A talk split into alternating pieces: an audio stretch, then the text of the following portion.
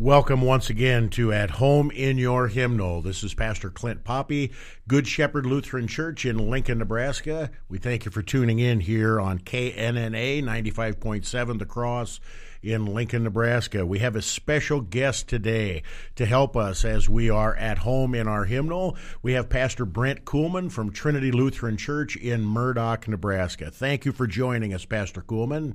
Great to be with you. Thanks for the invitation. Look forward to it. We'll have a blast. Yeah, well, we hear uh, Pastor Kuhlman on a regular basis here on KNNA 95.7. You can hear him especially on Mondays with Nebraska Table Talks, and we are looking forward to hearing his new Bible study on the Gospel of Mark. And so we are um, we are truly blessed to have you on the radio station. People love to hear you and your teaching, and so today we have a, a uh, wonderful opportunity to look specifically at the hymnal, why we have a hymnal, why Lutherans worship with a hymnal, and what difference it makes with regard to our theology, our practice, and our personal faith. I want to, I know one of your uh, favorite professors at the seminary, one that uh, scared the bejeebers out of me all the time, but uh, Dr. Norman Nagel, and uh, he's the author of the Introduction to Lutheran Worship. We've uh, talked about this uh, briefly on one of our previous programs, but let me just share these words once again from Dr. Nagel, the introduction to LW, and I'd like to have your uh, observations and critique, Pastor Kuhlman. Our Lord speaks, and we listen. His word bestows what it says. Faith that is born from what is heard acknowledges the gifts received with eager thankfulness and praise. Music is drawn into this thankfulness and praise, enlarging and elevating the adoration of our gracious giver God, saying back to Him what He has said to us. We repeat what is most true and sure.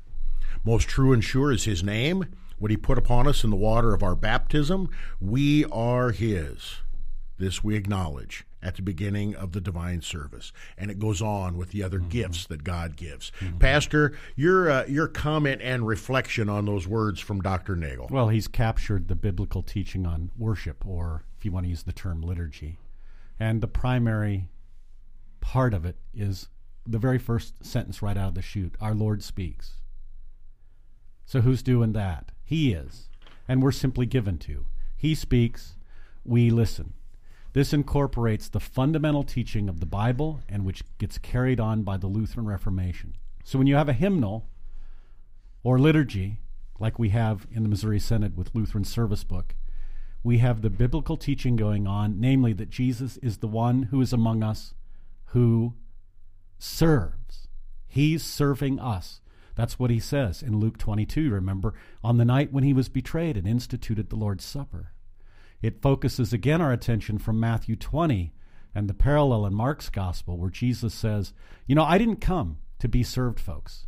you know, I'm paraphrasing. I didn't come to be served, but I've come to serve and to give my life as a ransom for many. And if I may, another passage, this would be from John's gospel, again, John 13. Again, we're in the upper room, you remember. And you remember what Jesus tells the disciples. He says, You know, uh, I'm going to wash your feet you know that kind of thing. And he does. And what does peter peter objects to it remember? Yes not uh, never will you wash my feet. Yeah. never. Peter won't be served by the lord.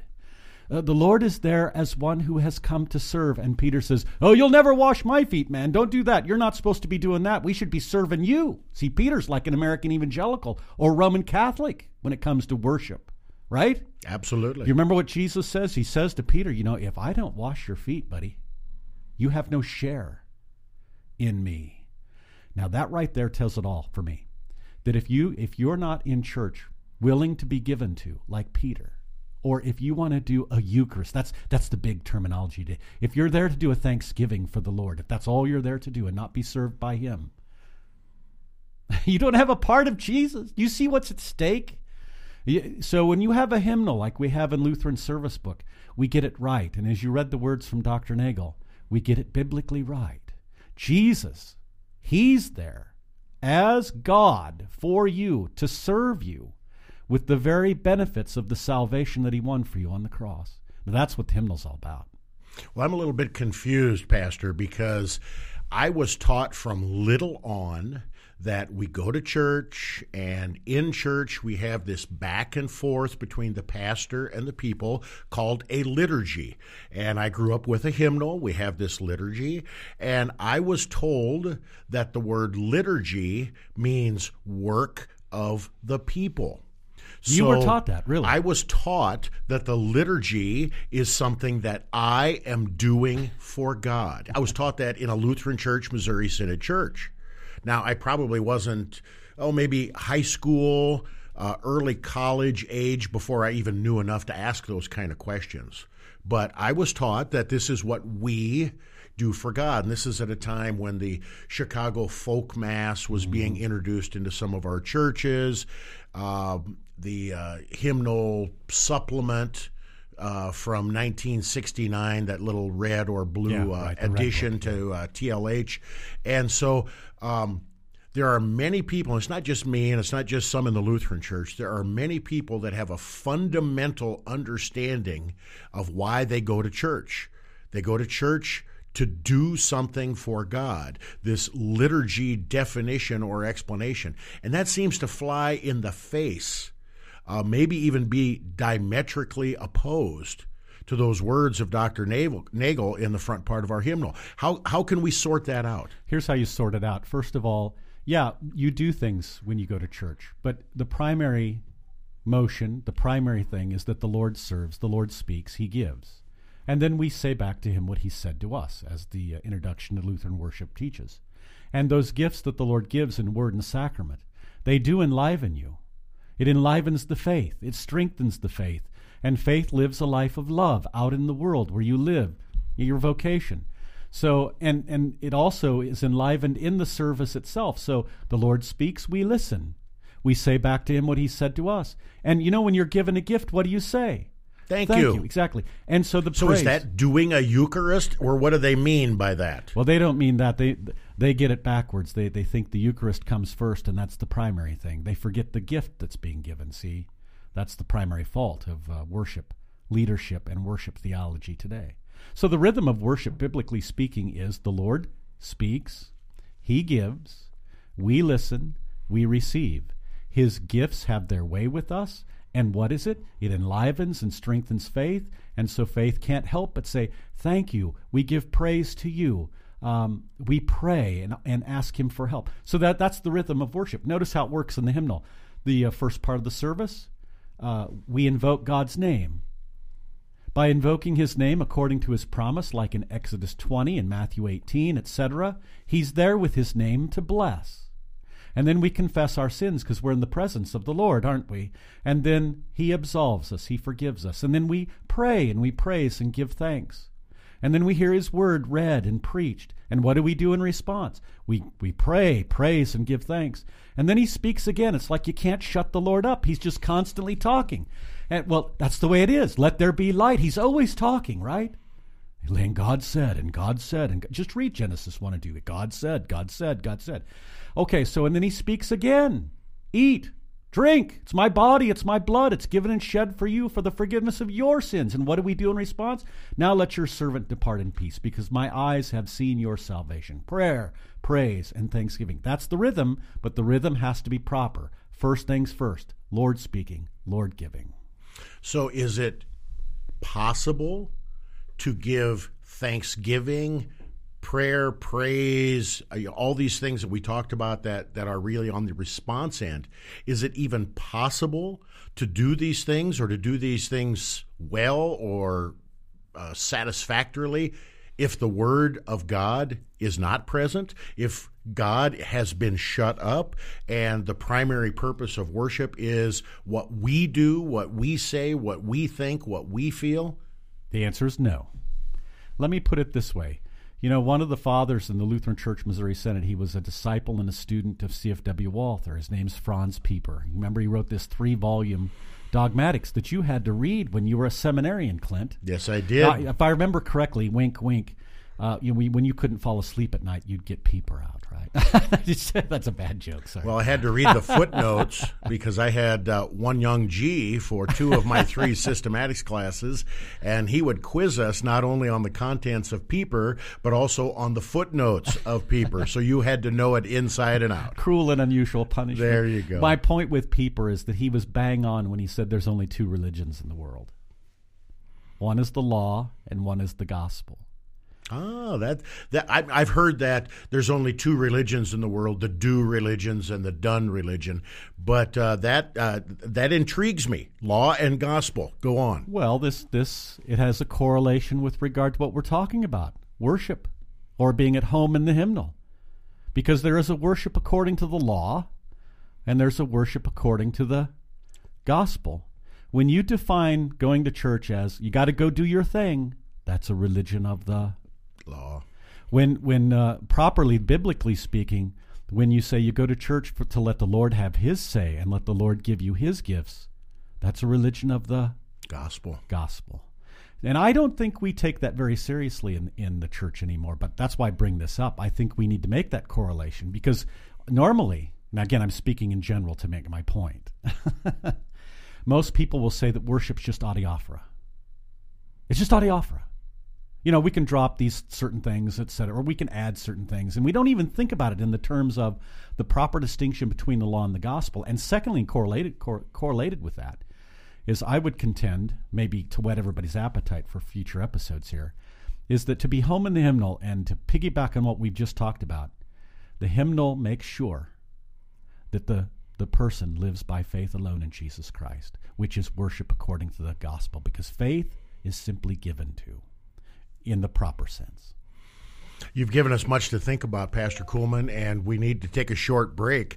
When we come back from the break, we want to talk about what the Reformation has to do with worship. Is worship an adiaphora with regard to the Reformation? We've been celebrating the 500th anniversary of the posting of the 95 Theses, and for about the next 25 or 35 years, we're going to have anniversary after anniversary of many historic events in the church and specifically in Lutheranism. How are we to look at worship in this regard. We want to pick that up when we come back from our break. This is at home in your hymnal for Pastor Kuhlman. This is Pastor Poppy. We'll be right back.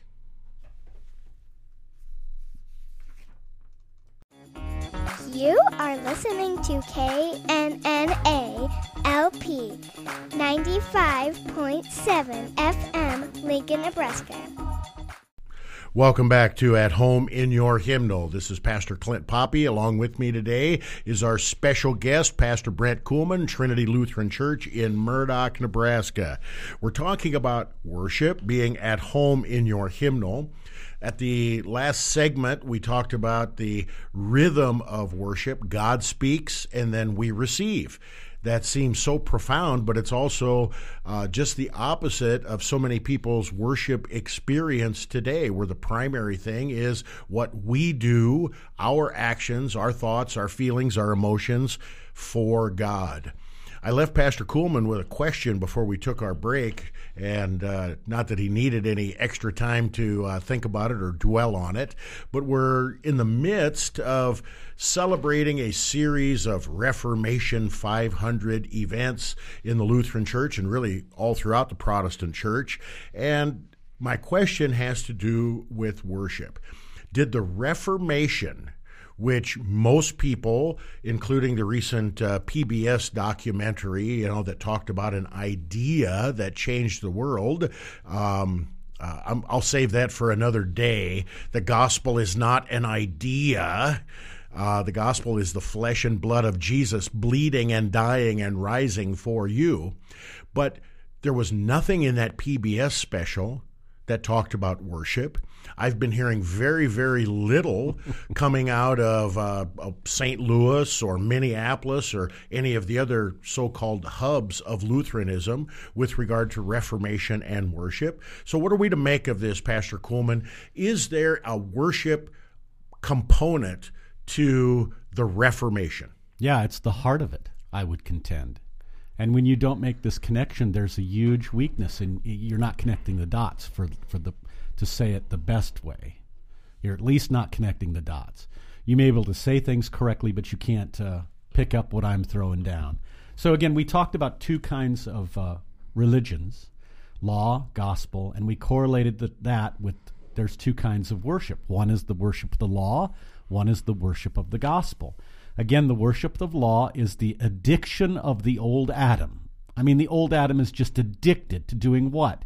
To try and please God, to put him in a headlock, if you will, by what you do, by what you pray, by what you say, or by how you praise God. okay? Uh, whereas when, when, when you talk about worship in the way of the gospel, it's, it's primarily saying that Jesus is the one who serves, Jesus is the one who gives. That's first and primary. And so faith in Jesus. Remember, what's the mantra of the Reformation, which, which is the biblical one? We are justified by by grace alone, through faith alone, on account of the person and work of Jesus alone, as revealed in Scripture alone, to God alone be the glory. All right, so let's let's piggyback on one of those solas. Faith alone. Faith is the highest worship. Did you hear what I just said? Faith is the highest worship of the Lord Jesus Christ, which is to say, when you're given to by the Lord and you say, Thank you. Gift given, gift received. Amen. That's the highest worship that you can give Jesus, which is another way of saying the highest worship that you can give Jesus is to just simply be passive. Simply be passive. And so. Do you realize, Pastor Kuhlman, do you realize how scandalous that statement is? That any form of worship, much less the highest form of worship, is faith. That flies in the face of not only what the old Adam wants to do in pleasing God, but what the old Adam wants to do in pleasing self. I understand that. The old Adam, uh, it's against the old Adam. It's the religion of the law. That's why this is so. Because it, it, what I just said, the religion of the gospel is a total, in total opposition to the religion of the law. Now, if I may, Let's let's say, say some more about the Lutheran Reformation. Just just a few words, if I may. Yeah, please do. Okay, so justified by faith alone. This is what the Bible's all about, by the way. Paul says this in Romans one, quoting Habakkuk. That's what the entire Scripture is about. You're saved by Christ alone, and so you're saved by faith because faith trusts only in Him, and that's the highest worship. So my point is this that doctrine and worship go together, or worship and doctrine go together. Luther knew this more than we do. We've forgotten this. So let's just do a quick review. Um, how, how shall I say this? Justification by faith, as Luther taught it from the scriptures, was a practical matter. This is not just some Whighead University thing at Wittenberg, but it was so, a, so it's more of it's more than an idea Correct. or a concept or some platonic notion that's just kind of floating around out in thin air. This has to do with pastoral care the highest of pastoral care. Because when the Reformation happened, it affected the daily liturgical life of every Christian that, that heard of the Reformation or came in to live with it. Which, which makes perfect sense because where do most Christians, if I if I want to use the uh, terminology of our evangelical brothers, where do most Christians encounter God on a regular basis? It's in Sunday morning worship. This is where the pastor meets most people. Uh, you can't make a home visit to all of your members each week, where pastor and people come together under the Word of God. It's in the worship service. So, what you're saying about the dramatic effect of the theology of the Reformation being impacted on the people as they worship makes perfect sense. Yeah, the, I, what I'm trying to say, and I'm going to repeat it again so there's no misunderstanding justification by faith alone in Jesus Christ is at the heart of the Lutheran Reformation, and it therefore was a very practical matter because it had to do with the things that these people encountered in the liturgy or worship. For example, confession and absolution. And that had to do with what? It was our work. Are you really sorry? Have you confessed all the mortal sins? Have you made the proper satisfaction? That's a religion of the law. It's what we do. And so the Reformation said, well, let's not focus so much on what's going on inside of us, the amount of confession, the amount of our sorrow, and whether or not we've made satisfaction to satisfy temporal punishment by the church. Let's focus on what the Lord says. He says, You're forgiven. I, I, forgive you all your sins in the name of the Father and of the Son and of the Holy Spirit, the pastor would say, either publicly at the time of the Reformation or individually. He may have said it a different way, you know, but we're used to saying it that way. Sure. But that was at the heart of it all. The fact, so you get what I'm saying? Absolutely. The pe- faith. So the highest worship then was what? To say, Amen. The pastor said, as an ambassador of Christ, that he died for me and that I'm forgiven. Amen. well, in uh, Luther's Small Catechism, where he talks about the um, uh, the words, and I'm thinking specifically in the part on the Lord's Supper here, where the most important words in the words of institution are for you, for you. Is this something that that was uh, buried and then now emphasized in a new way, in a clear way, in, at the time of the Reformation? Yes. In fact, one could contend, based upon what we've just been talking about, that this gets to the heart of the matter again because the Mass, and this is how the Lord's Supper was described at the time of the Lutheran Reformation, the Mass was what the priest did, namely offering the body and blood of Christ to God the Father. Notice the direction. The priest is offering it up to God the Father as an atoning sacrifice for the sins of the living and the dead. So the direction's wrong, and more importantly, uh, the Lord's Supper then has become the atoning sacrifice. And so the Bible doesn't teach that, by the way. And so Luther learned this from the scriptures that the Lord's Supper is the Lord's gift. Remember, I am among you as one who serves. Remember how we started all this? Absolutely. Okay. So I am among you as one who serves. And what does he serve us with?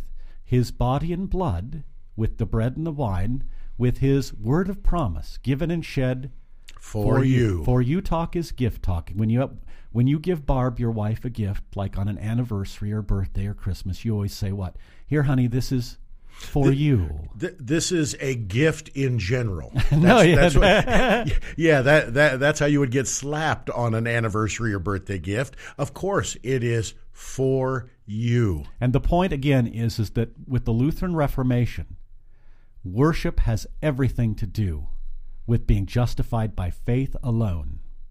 And so, in the Lord's Supper, as well as baptism, um, the absolution, the preaching of the gospel from the pulpit, the sinner confesses that he or she is a sinner for whom Jesus died, and faith trusts the delivery of that forgiveness in the word and the sacrament. So you, so again, in worship, in worship, the Lord is serving us the benefits of His Good Friday dying and we live by faith alone in Him. So you see the connection here? Absolutely. The Lutheran Reformation, at the heart of the Lutheran Reformation, was worship. And what's the highest worship? Now, you can read the Apology, Article 4 on this, folks. If you're interested, Poppy can fill you in on the exact paragraphs, etc. Or if you're interested, just give me a call. I'll fill you in. But the Apology of the Augsburg Confession, uh, yeah, the Apology of the Augsburg Confession constantly says that the highest worship of Christ is faith. Yeah. Faith when uh, when we're talking about the heart of the Reformation being worship and how God delivers these gifts for you to the to the sinner, to the soul that is uh, burdened with sin. Many people today, especially uh, liturgical scholars, they they scoff at uh, the notion of Luther being any kind of a theologian with regard to worship. They mock him. They uh, would consider him a liturgical nitwit. How do you square what you've just said with regard to worship being at the heart and core of the Lutheran Reformation and this modern thought that Luther didn't know what he was doing? It's nothing new. The modern scholars are religion of the law scholars the old Adam is running the show. and secondly, since the old Adam's running the show, they will not be justified by faith alone in Christ. These scholars will justify themselves. Guess what? Through their own words. Not the biblical words, like Romans 1, where Paul quotes Habakkuk, and other words that we're going to look at here later in another episode. But they have better words than the Lord. They're, they're the Genesis 3 kind of scholars. Oh, you can't trust the Lord's word and what he says and what he promises. Don't live by faith alone in Jesus. Take matters into your own hands. Take charge of your own justification. That's what we're dealing with. And by the way, most of the world, I said world celebrations of the Reformation run things in that way. And they'll say that the Reformation, Luther, all that was a mistake. Let's get back to what the Bible really teaches it's a justification of the self, which is the old medieval way, the old Genesis 3 way. So it's not that the modern scholars don't understand Luther. Oh, they know exactly what he's teaching. They simply reject it. Yeah, because that, that, that the old Adam hates it. And you can get a degree the old Adam loves these degrees to oppose the Word of God. I can, I guarantee you, I could go apply for a PhD program, and if I said that my goal in the study is to disprove the Reformation and show how Luther was wrong, I'd be picked up as a student as fast as you can say Bob's your uncle. But if I would do the opposite and say I want to show in my PhD work the gem and treasure of the Reformation, I'd be rejected outright. But again, why is this happening? Well, the old Adam's having its way. That's the devil's having his way. we need to take a short break. We've been having a lot of fun here. And when we come back from our break, I want to ask uh, Pastor Kuhlman about the five different divine services that are in Lutheran Service Book. And we're, we're certainly not going to go through each one of them, but I want to know how this heart, core, soul of the Reformation being worship how is this transmitted or translated or conveyed to the people of God sitting in the pew right here and right now in Lutheran Church, Missouri Synod congregations that are actually using the hymnal, Lutheran Service Book. We want to see if our liturgies are actually being faithful to the Reformation. This is Pastor Poppy at home in your hymnal. We'll be right back. Don't go away.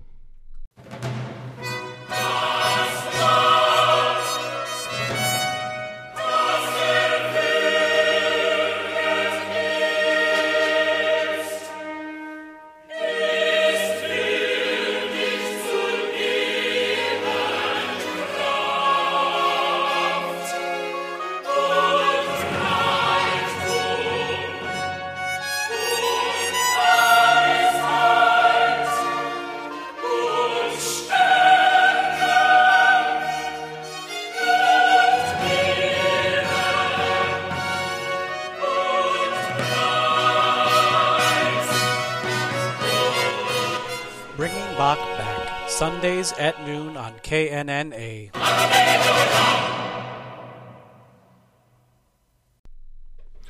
Welcome back to At Home in Your Hymnal. This is Pastor Clint Poppy, Good Shepherd Lutheran Church in Lincoln, Nebraska. I'm sitting here today with our special guest, Pastor Brent Kuhlman from Trinity Lutheran Church in Murdock, Nebraska. We've been having lots of fun here talking about a theology of worship, but so often when we use the word theology, we're thinking about things that are very heady or obtuse or things that are not very practical. And Pastor Kuhlman, in our last segment, has uh, told us that the Reformation itself is a very, very practical movement and a practical matter, especially when we look at worship as the heart of reformation. He's given us much to think about, much food for thought in this respect. And before we went to the break, I wanted to test the things that we've been talking about here with regard to the for you aspect of the gospel, the for you understanding of the heart, core, and soul of the Reformation. In our Lutheran churches, most Lutheran churches have Lutheran Service Book, LSB. In LSB, there are five connected, related, but distinct worship services that we would call a divine service, a, a communion service. And so Pastor Kuhlman, I really don't know exactly how you want to uh, dig into this, but are we being faithful to our Reformation heritage? Are we being faithful to God's Word in the Lutheran confessions when we use these orders of worship for our worship service? Yes, absolutely. Okay. And by the way, before we delve into that a little bit more, let's make something very clear to our listeners that with the hymnal Lutheran service book, we have one divine service, but there are five settings. Ah, thank you. And let's Thank also you. let's also make something clear as well is that when, when we say divine service as Lutherans, we mean both word and sacrament together.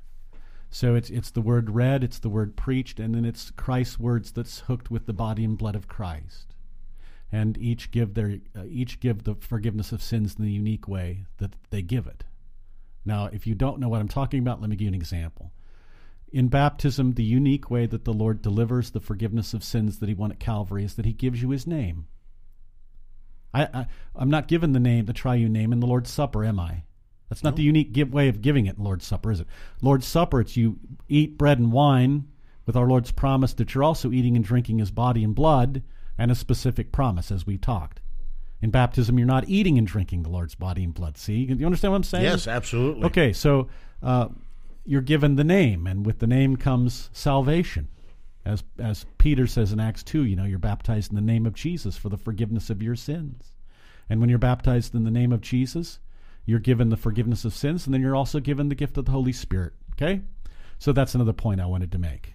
Now, I said yes to your question, and I, I stand by it. It's categorical and it's definitive because our Lord Jesus Christ has mandated, that is to say, He's commanded, and He's instituted certain ways that He then delivers the very forgiveness that He won for us on, the, on, on Good Friday. I've heard you speak before, Pastor, and this uh, this understanding of mandate and institution is very, very prominent in in your teaching. Right. This this is the this is the Lutheran biblical teaching. Remember, Jesus he uh, he lambasts the Jewish leaders when he says, "In vain do they worship me, teaching as doctrine the commandments of." Men. Yeah, that's Matthew fifteen. Uh, the Lutheran Reformation says, you know what? When it comes to worship, remember that I just quoted a worship passage. When it comes to worship, you better do what the Lord mandates, not what men mandate. And so when you read the confessions, whether it's the Augsburg Confession, the Apology, the Smalcald Articles, the large catechism, doesn't matter. All of these confessional documents always make the point against Rome that we will follow what the Lord says. Because you remember, the Father says, you remember this in the scriptures in Matthew 17, verse 5. What's the Father tell us to do? Listen to Him, namely Jesus. And so when it comes to worship, we'd better do what our Lord's mandated and instituted. So, all right, let's be more specific. Because everybody's going, okay, okay, come on, give us the goods. What does He mandate and institute? Are you ready for it? I'm ready. All right, let's just go through the list Matthew 16, Matthew 18, John 20, the office of the Office of the Keys. Okay. Whosoever sins you forgive, they are forgiven. Or whatever you bind on earth, that is to say, whatever you don't forgive on earth is not forgiven in heaven. Whatever you loose on earth is loosed in heaven. Office of the, that's what he commands to be done.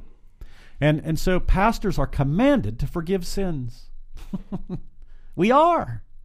Now I know people quibble about how that should be done, but he commands pastors to do that. So in Lutheran Service Book, right out of the chute on Sunday morning, in I think it's all five settings, All right? five settings. And I'm going to just use this uh, formula. Upon this your confession, I, by virtue of my office as a called and ordained servant of the word, announce the grace of God to you. And in the stead and by the command of my Lord and Savior Jesus Christ, I forgive you all your sins, in the name of the Father, and of the Son, and of the Holy Spirit. And if you go to like page, I think it's page 292, I'm doing this off the top of my head. If you go to page 292, double check me, you've got another way that the pastor can give it to somebody, and that would be individually. As the small catechism teaches. You know, the fifth chief part in the small catechism is geared to teach people to how to grab their pastor by the ear and say, you know, Pastor, you talk a lot. Why don't you sit down and listen for a minute? Put your vestments on, sit up by the altar. I've got something that's bothering me badly. I can't sleep at night. I need to get it off my chest. I want to make a confession. Will you hear my confession and forgive me for Christ's sake? And the pastor say, Well, of course I will. That's page 292. So is that that's mandate institution. The hymnal makes sure that gets done. That also gets done when the gospel, when when the when the pastor gets up on the pulpit and preaches, right? Yes. The pastor will identify everybody as a sinner who needs a savior, and that savior has come and he's died for you, and therefore you are forgiven. And by the way, preaching had better be doing that. you know, you know, you know where I'm going with this, don't I you? I sure do. I mean, think about it. If Kuhlman gets up in the pulpit, and the hymnal makes sure this gets done, that he's supposed to get up in the pulpit and preach based upon the words that we've just heard, either from a prophet, an apostle, or from the, uh, the Lord himself, recorded by one of the evangelists. That pastor had better preach that word of God faithfully. Now imagine if I get up in the pulpit and I say, you know, Jesus died, Jesus rose. That's true, isn't it? That, that is true. It's absolutely true. But have I preached the gospel? No, you haven't. You've left out the two words that we've been talking about are so crucial to the Reformation and to a proper understanding of Scripture. Right. For you. Right. And and Peter does that again. I quoted Acts 2 earlier. Let me quote it again. He says, Repent and be baptized, every one of you, in the name of Jesus, for the forgiveness of your sins, and you will receive the gift of the Holy Spirit. This promise, namely, forgiveness, gift of the Holy Spirit, given in baptism. This promise is for you and your household. And your children, for your children, and for all, he says, which matches the Matthew 28 mandate on baptism. So let's carry this even further. We've got time, don't we? Oh, absolutely. All right. So, office of the keys. We talked about the preaching of the gospel from the pulpit, which would fit with Mark 16, proclaim the gospel to all creation. All right. And of course, you've got the parallels in Mark's gospel with what we just talked about as well. Um, let's push another one Matthew 28. You make disciples. How? By baptizing and teaching in the triune name, and then teaching them to observe everything I've commanded. So, baptism. LSB's got the baptismal rite. We make sure that people are baptized. And then, secondly, the, the hymnal gets it right. The beginning of the service, each setting, if you will, as well as the private individual way, we live in and from our baptisms into Christ by repenting of our sin and believing in Jesus who died for us. And by the way, there is that we, we, we promise that we will lead holy lives according to his word. That's baptismal living. And the hymnal gets it right. That third part, you know, living holy lives according to God's word. How wonderfully the hymnal gets that when we want to do what God's will is and walk in his ways according to his will. Pleasure, will take pleasure in that kind of stuff, you see. Uh, am I making sense? You, you, certainly are, and I know our hear- hearers are, uh, I'm sure, uh, lapping this up with regard to this mandate and institution talk. How God has has said, These are the things that you need to do. These are the ways that I have instituted. I can be any place, but I have put my promise on these specific things. So that you will live by faith alone in me for salvation. See, that's the kicker. And these are the things that are emphasized, that are primary in the the various settings of the divine service in Lutheran service books. So when someone comes into a Lutheran church and they see these things going on, especially if someone is not familiar with regard to a uh, yeah, they think uh, you're a cross dresser when they come to your church because well, you know you wear this silly white thing and it, you look like a transvestite. Well, they they they see a pastor wearing a robe and immediately they think, well, this must be a Roman Catholic church. Although maybe, maybe you know, after you sent me that thing about the the ELCA congregation in Raleigh, North Carolina, maybe that's how you ought to advertise yourself as being a cross dresser, because then that's how you grow a church. Yeah, that'll that'll pack them in. That'll pack them in. There are things that people see when they come into a Lutheran church, things that people hear that oftentimes are different if they've come from a, a evangelical um, Bible uh, worship kind of a uh, uh, background, and how do we get people to see, Pastor Kuhlman, that these things are not adiaphora, these things are primary with regard to how God delivers his gifts to his people. We need to do them. And for that, you've been given the hymnal. it's that simple. Uh, it, I'm going to make a general observation. There, there can be exceptions, of course, but generally speaking, if a congregation isn't using the hymnal, one has to ask why not. What you might discover is, is that they don't want to do what our Lord's mandated and instituted for the sake of making sure that people live by faith alone. Now let me let me continue if I can, if I can back the bus up since I drive bus. Let's back it up a little bit. Beep, beep, let's let's beep. rejoice in all the more about how the, the hymnal makes sure that what our Lord's mandated gets done so that we live by faith alone in him.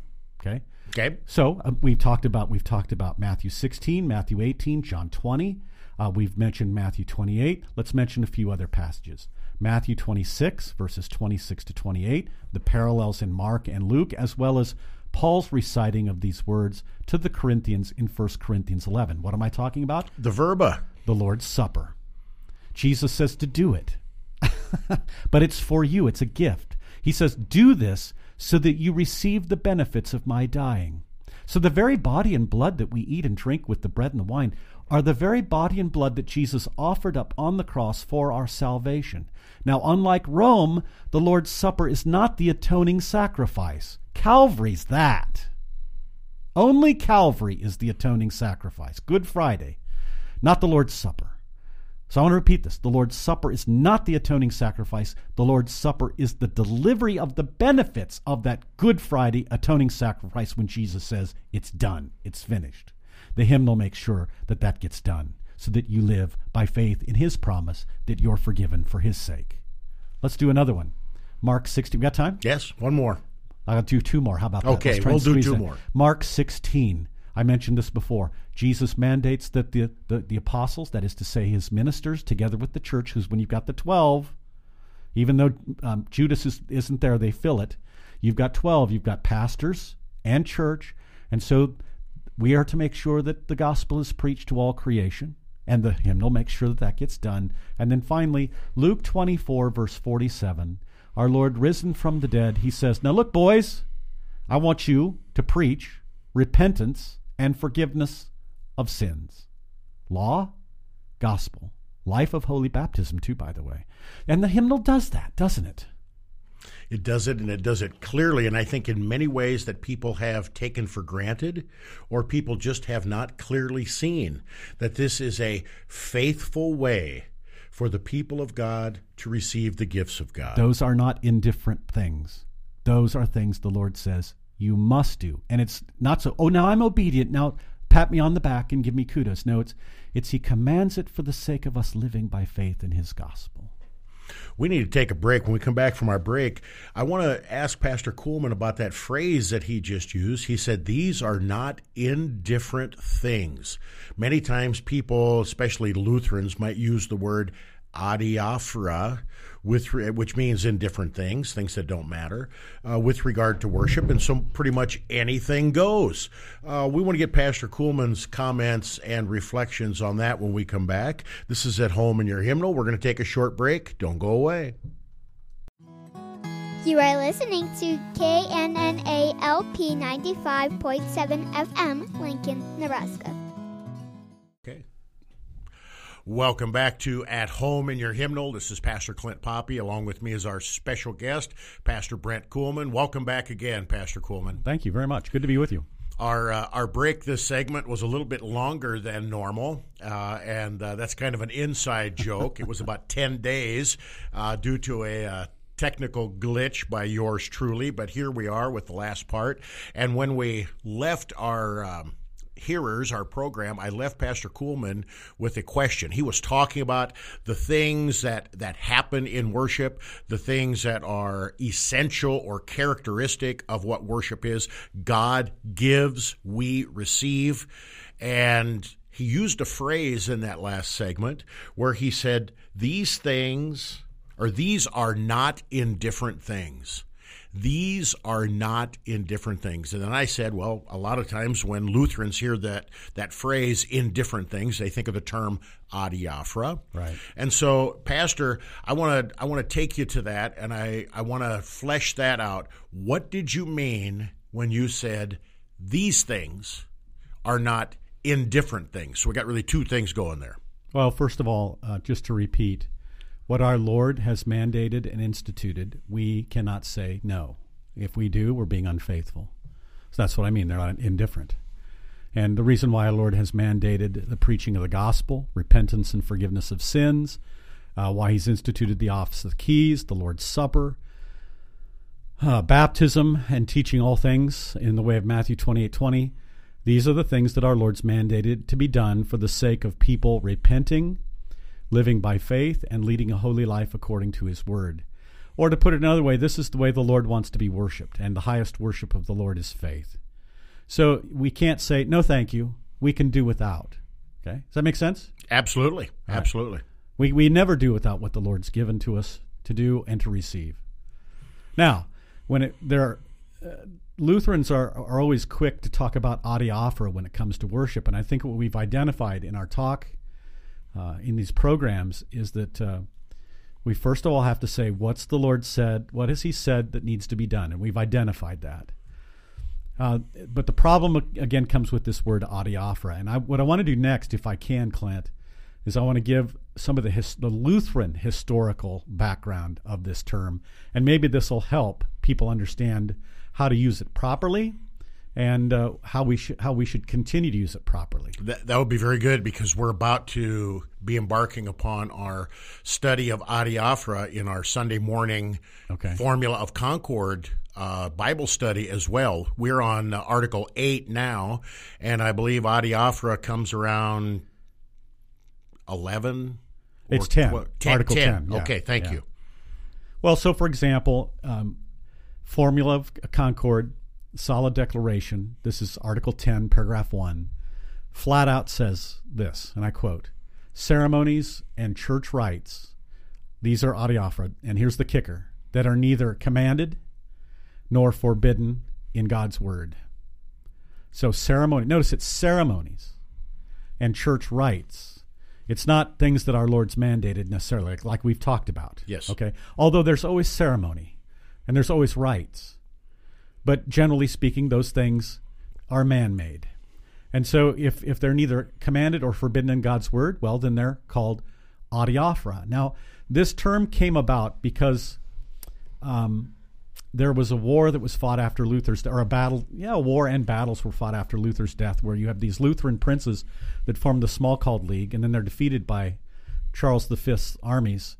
And so, as a result, Charles, together with some of the Roman bishops and princes, decides, all right, we're going to impose a church law, and not just a church law, but a, uh, an imperial law, which would be empire law, on these Lutherans. And this law was called the Augsburg Interim, and it was uh, made law in June of 1548.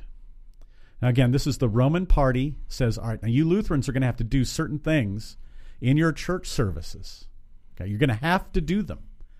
Right, now, the first thing I want to say before we go on with this historical study is that this term of adiaphora that's used by our Lutheran fathers in the Book of Concord, and especially the Solid Declaration, Article 10, they use the word not because of, now pay, pay very careful attention about to say.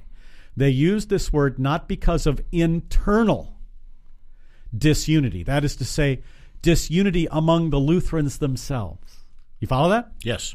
But rather, the word is used in response to external forces, for lack of better terminology. What I mean by that is teachers, that would be bishops in connection with the Pope, and civil authorities like the emperor and princes that wanted to impose Roman ceremonies and rites on the Lutherans.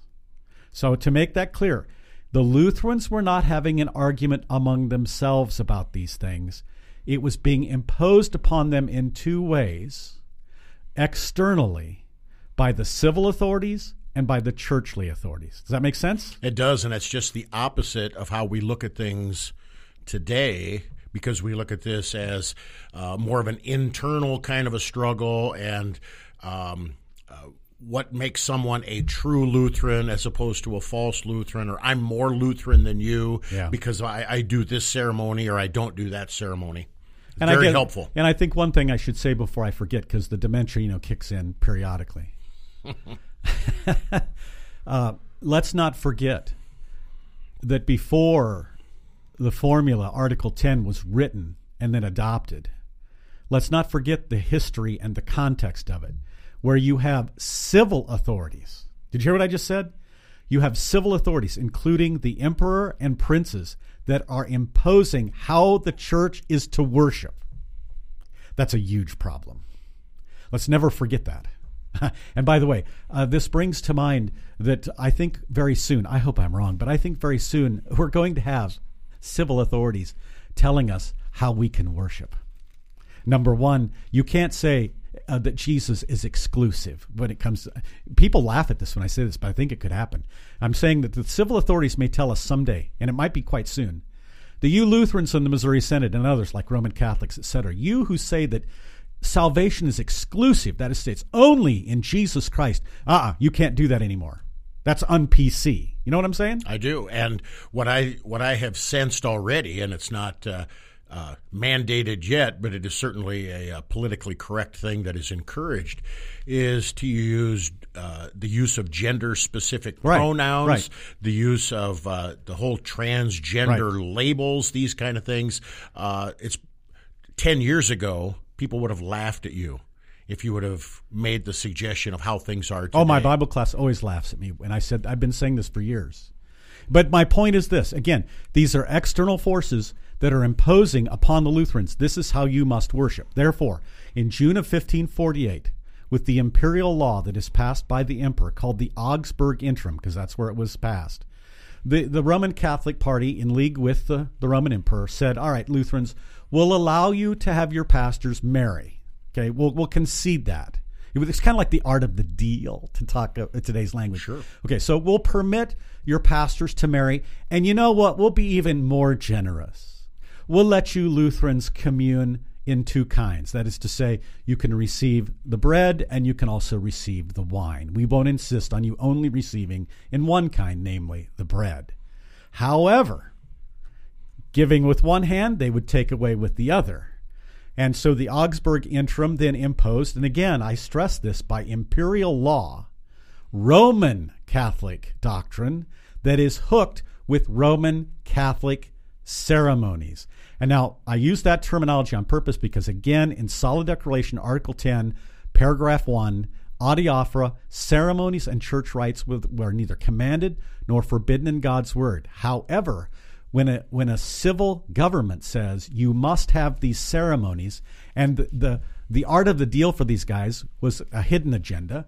We'll introduce Roman Catholic ceremonies and rites. For example, you're going to have to use an altar that you know just looks high altar, you know, looks Roman, priestly vestments, and the big vestment there was the uh, chasuble, okay, um, church vessels, uh, banners, crosses, candles, pictures, etc. But the point was We'll give, on the one hand, communion in two kinds and the marriage of priests, but you've got to give us something in return, the things I just mentioned. The point is this is that these civil and church authorities, one, they knew the connection that we've forgotten and we must learn. They knew the connection, and it was an intimate connection between Roman doctrine and certain ceremonies. In other words, we're going to win back these Lutherans, these evangelicals. We're going to win their hearts and we're going to win their minds through distinctive Roman ceremonies and beliefs in Roman doctrine would then follow.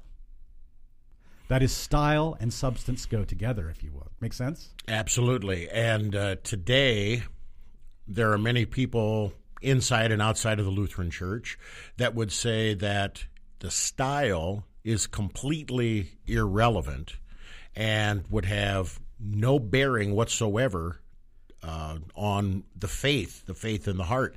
There's a there's a phrase that is used quite often, Pastor, with regard to this. Uh, I'll try to get it right. This Latin phrase, lex orandi, yeah. lex credendi. Could you uh, give us a few words on that? Well, what you what you believe is how you're going to pray, or vice versa. How you pray is what you're going to believe. How, do, how does that tie in with what you just said? Well, here? it's very similar. The Roman the Roman party knew exactly that uh, if we if we introduce these ceremonies, then we can win them back to the Roman Catholic doctrine. Like, for example, praying to the saints, uh, Mary as the ever Virgin Mary and co Redeemer, the Pope is the only authority in the church, the sacrifice of the Mass to atone for the sins of the living, and the dead. Now you can just imagine then, uh, you have Melanchthon and many of his followers at Wittenberg said, okay, we can go along with that. You know, they're kind of like the Republicans in Congress now on specific issues going on today. Sure. They'll say, okay, well, we can go along with that because these things are Indifferent. uh, yeah, they're adiaphora. Okay, and they they then talked about well, the, what happened as a result of this was called the Leipzig interim. Another law was introduced, and part of the Leipzig interim, when Melanchthon said, "Okay, we can go along with this stuff," and then it's called the Leipzig interim. Part of the ceremonies that were included was the Corpus Christi festival. Can you? And if anybody, if you don't know what that is, good grief! That's when the uh, the priests and the bishop would parade around town the body of Christ from the Lord's Supper in a glass case, and uh, people would have to genuflect and bow and worship the body of Christ as it's paraded around in the streets. Well, Jesus never said to parade his body through the streets; he said, "Eat it." And, and so, if you're a Lutheran and, and you hear Melanchthon and many of his followers saying, well, you know, we can go along with this because it's all adiaphora anyway. They're saying, now let's wait, wait, wait, wait just a minute here. Um, because you may claim that it's adiaphora, but it ceases to be adiaphora, these ceremonies and rites. Number one, when they're imposed by law. Now, seriously, when it's imposed by law and you don't do it, what are, what are the ramifications? Jail. Or it's a sin. Of course, jail, Ah. but it's a sin. It's not just a sin against civil authority, it's a sin against God Himself Okay. if you don't do these things. And secondly, uh, when you're like Melanchthon with the Leipzig Interim and his followers say, well, you know, it's all I ought to, ought to offer anyway, so we can go ahead and do these things and our faith won't be compromised. Well, can you imagine what the lay people in the, in the uh, churches said about this? They said, whoa, whoa, whoa, the Reformation must have been a total mistake. And everything's now been reversed uh, because these ceremonies, here's the kicker the ceremonies deny what? The essence of the biblical teaching and the Reformation is that sinners are justified by faith alone in Christ Jesus. That is uh, that is the bottom line with everything. That is the heart, the core, the soul of the faith. And there is so much more to talk about on this topic, but unfortunately, we're out of time. And so, what we're going to do is, I'm going to graciously ask Pastor Kuhlman to come back, and uh, we're going to pick up with regard to this this whole notion of adiaphora, indifferent things, things that are not indifferent, and some of the worship wars that are going on inside the Lutheran Church Missouri Synod with regard to traditional or contemporary. These are the things that we're going to pick up on when Pastor Kuhlman comes back again. Pastor, thank you so much for being our special guest here today on At Home in Your Hymnal, and we look forward to having you back very soon. Thanks. I hope it was helpful.